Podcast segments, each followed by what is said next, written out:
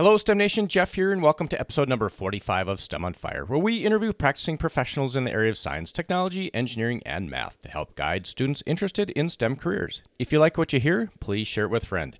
Now let's get fired up with our guest Ryan, and I hope our chat will help ignite your passion toward a STEM career. Ryan Kohl earned a Bachelor of Science degree in Biomedical Engineering from St. Louis University and is currently working as a regulatory affairs at Lundbeck, which is a pharmaceutical company. Welcome to the show, Ryan. Fill in any gaps and share a bit of your personal life. Hi, thanks for having me, Jeff. Uh, so, yeah, that's absolutely correct. I um, got my bachelor's in biomedical engineering from St. Louis.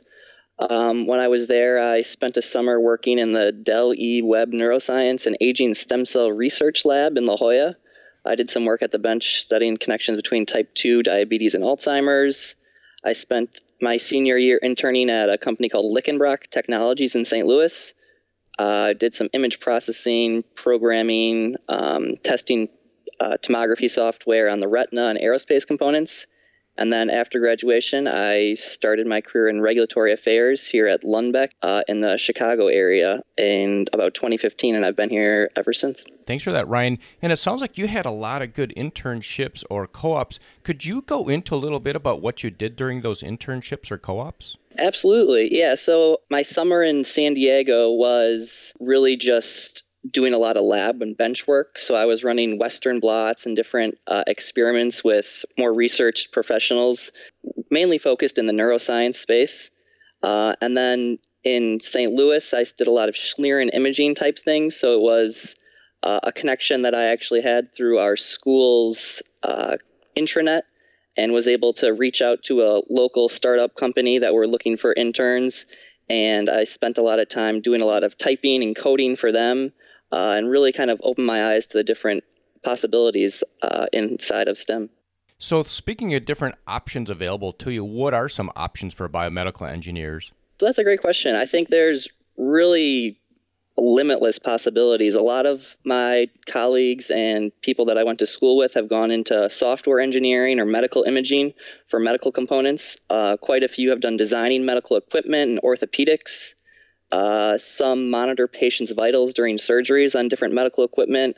A couple have gone to med school to become physicians. And an, another one of my uh, uh, colleagues, I guess, that graduated from SLU with a biomedical engineering degree went on to start his own uh, brewing company after having worked at GE for a couple years. John DeGroot. He started New Barons Brewing in Milwaukee. Oh, there you go. I'm going to have to go check that out, being a Milwaukee resident myself. you should. I will. Um, so Ryan, um, from a biomedical perspective, you can, from what I understand, you can emphasize in mechanical or electrical. Did you emphasize in any one of those disciplines while going through biomedical engineering? So that's a great question. My school actually didn't have an emphasis on particular disciplines. I know other schools have that option, but they do try and get you into. I took a lot of electrical electrical engineering courses. I took a lot of coding uh, and image processing courses. So I really got ex- exposure to a lot of those different things, but we didn't actually have that dedicated degree uh, set up. From a software programming perspective or coding and image processing, did you go down any of the AI or the artificial intelligence or machine learning for automatically evaluating images? Uh, so we did a couple different projects like that. My senior design project was actually a facial recognition project. So what we tried to do was set up a re- repository of different people's faces, and you'd take a photo, and if that matched the repository of the authorized person to get into the safe, you'd be able to open it up. It was working a lot in MATLAB, C++, C++, Python, that type of thing. So it was not a lot of, not so much automation, but that type of work. So Ryan, let's move into what you're working on today as a regu- in regulatory affairs. A lot of the medical devices, prescription drugs, and biologics are regulated regulated by the FDA to ensure safe they're safe and efficacious for patients. And these regulations are becoming more and more complex. Uh, they've released more guidances. Uh, seems like every week. Um, so what I do is I work with a number of different health agencies and internal business partners, such as supply chain, our pharmacovigilance to ensure safety, um, our advertising and promotion department uh, to make sure that patients and prescribers have all the necessary and information to safely use the products. So, are you using any of your software skills that you developed during college? So that's something that no, that I'm not really using. So that was something that I kind of learned when I was doing a lot of programming. I really enjoyed learning about that new language at first, and then I kind of realized it was a little more solitary than what I really wanted to be doing. So it's something that I got exposure to, but kind of learned that maybe this isn't the the right path for me. Yeah, so STEM Nation, Ryan hit on something, right? If you go off and try these different things, part of the value is finding out what you like to do, but probably more importantly, finding out things you, you don't like to do. So if Ryan would have taken a job where it was pure coding, I don't think Ryan would have been happy doing that. I think that's fair to say. All right, Ryan. So let's dig in. What is what is your specific area of expertise? So my specific area of expertise is in regulatory operations and labeling. So that's making sure that all our prescription products have the correct and updated safety labels. So those little folded up pieces of paper that you get with your prescription, uh, I work with a team of individuals here to make sure that that is the most up to date and accurate information we have possible on our drugs. So, what would a day look like for you? I don't really have, I would say, a typical workday, which is something that I really appreciate. There are standard updates and meetings that I have on a monthly and annual basis in terms of registration for products or uh, different reports that we have to run. But there's constantly changing guidelines and circumstances and uh, therapeutic landscapes. So I think that the most important thing is what I've learned in this job is we plan, plan, plan. But then if something pops up, it's being flexible to that and uh, constantly problem solving is something that I've really enjoyed being able to do as well. Yeah, just like all the other folks on the episodes, there is no typical day, which is one of the beauties about STEM careers is it's always changing. And Ryan, what is one thing that really has you fired up in the biomedical area or pharmaceutical area? What I really like the most, especially working for my company here at Lundbeck, is creating novel and unique therapies to the CNS space. My company is mainly focused on central nervous system diseases, which is a really underserved portion of the population.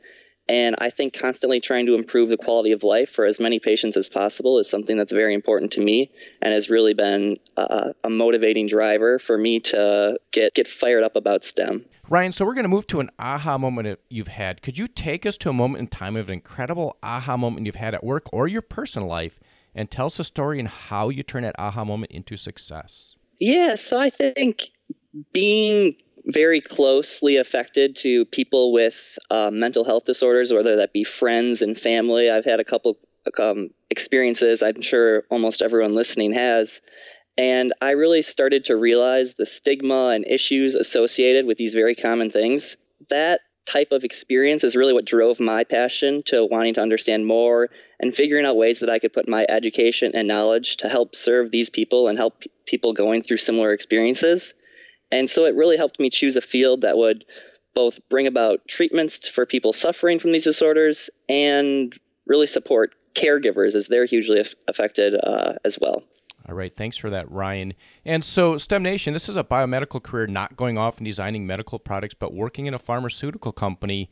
Ryan, could you explain that one more time, what exactly it is that you're working on? Yeah, so it's central nervous system disorder drugs. So it's Parkinson's, depression, schizophrenia, bipolar, Alzheimer's, uh, that type of disease space. And something that I especially like is many companies are trying to move out of the central nervous system space just because we know so little about the brain. And there's very long review times for drugs, low success rate for clinical trials. But uh, my company has really been dedicated to this therapeutic area, and it's really something that I am very proud to uh, help get involved in. And Ryan, in order to do what you're doing today, you had to get through college. And for most, it's challenging. So if you could go back to when you were 18 heading off to college, what are some things you wish you knew back then that would help STEMers launch into college successfully? Uh, well, you kind of mentioned it a little bit before, Jeff. I think it's just trying to get involved in as many things as you possibly can. Anything that I was remotely interested in, I would just go bother a professor or my aunt's cousin's uncle's neighbor and just ask them about their job, what they're doing, uh, and really just try and figure out a way to get involved to see if it's something that you like. And heading from college into your career, what are some attributes you need to develop to be successful there? I think a lot of it is being flexible and being open to change. I started out wanting to do pre med, uh, decided that I didn't want to become a doctor and switched to biomedical engineering because I really liked more of that hard uh, math and science type work, but still enjoyed biology. And then I tried to do research, coding, and really a lot of trial and error in what I thought I wanted, and then actually doing it and realizing, oh no, this isn't what I want, and then trying something else, and just being open to that process. All right, Ryan, and we're going to take a quick pause to thank our sponsor, Audible, who's offering a free audiobook. You can head over to stemonfirebook.com, that's stemonfirebook.com, to get a free audiobook of your choosing. If you decide to cancel within 30 days, there's no cost, and you keep the audiobook. And it is lightning round time. Ryan, are you ready?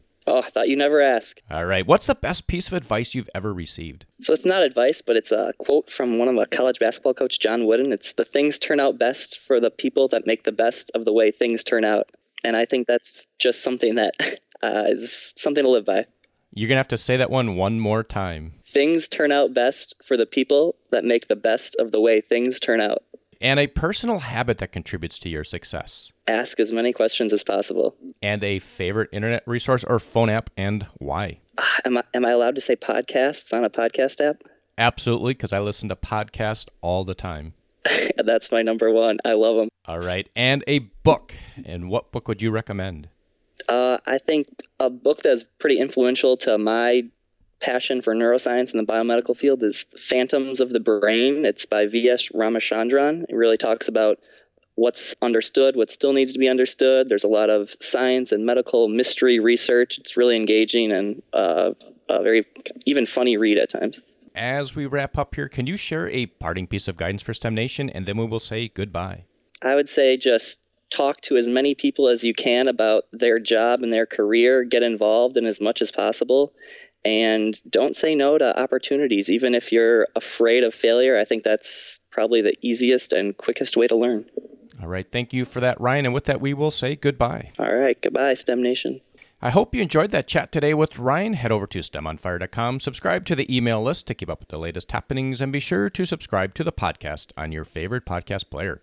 Tune in next week where we chat with Mike, who is the president of Brooks Stevens. Until next time, I hope this chat has helped ignite your passion towards a STEM career.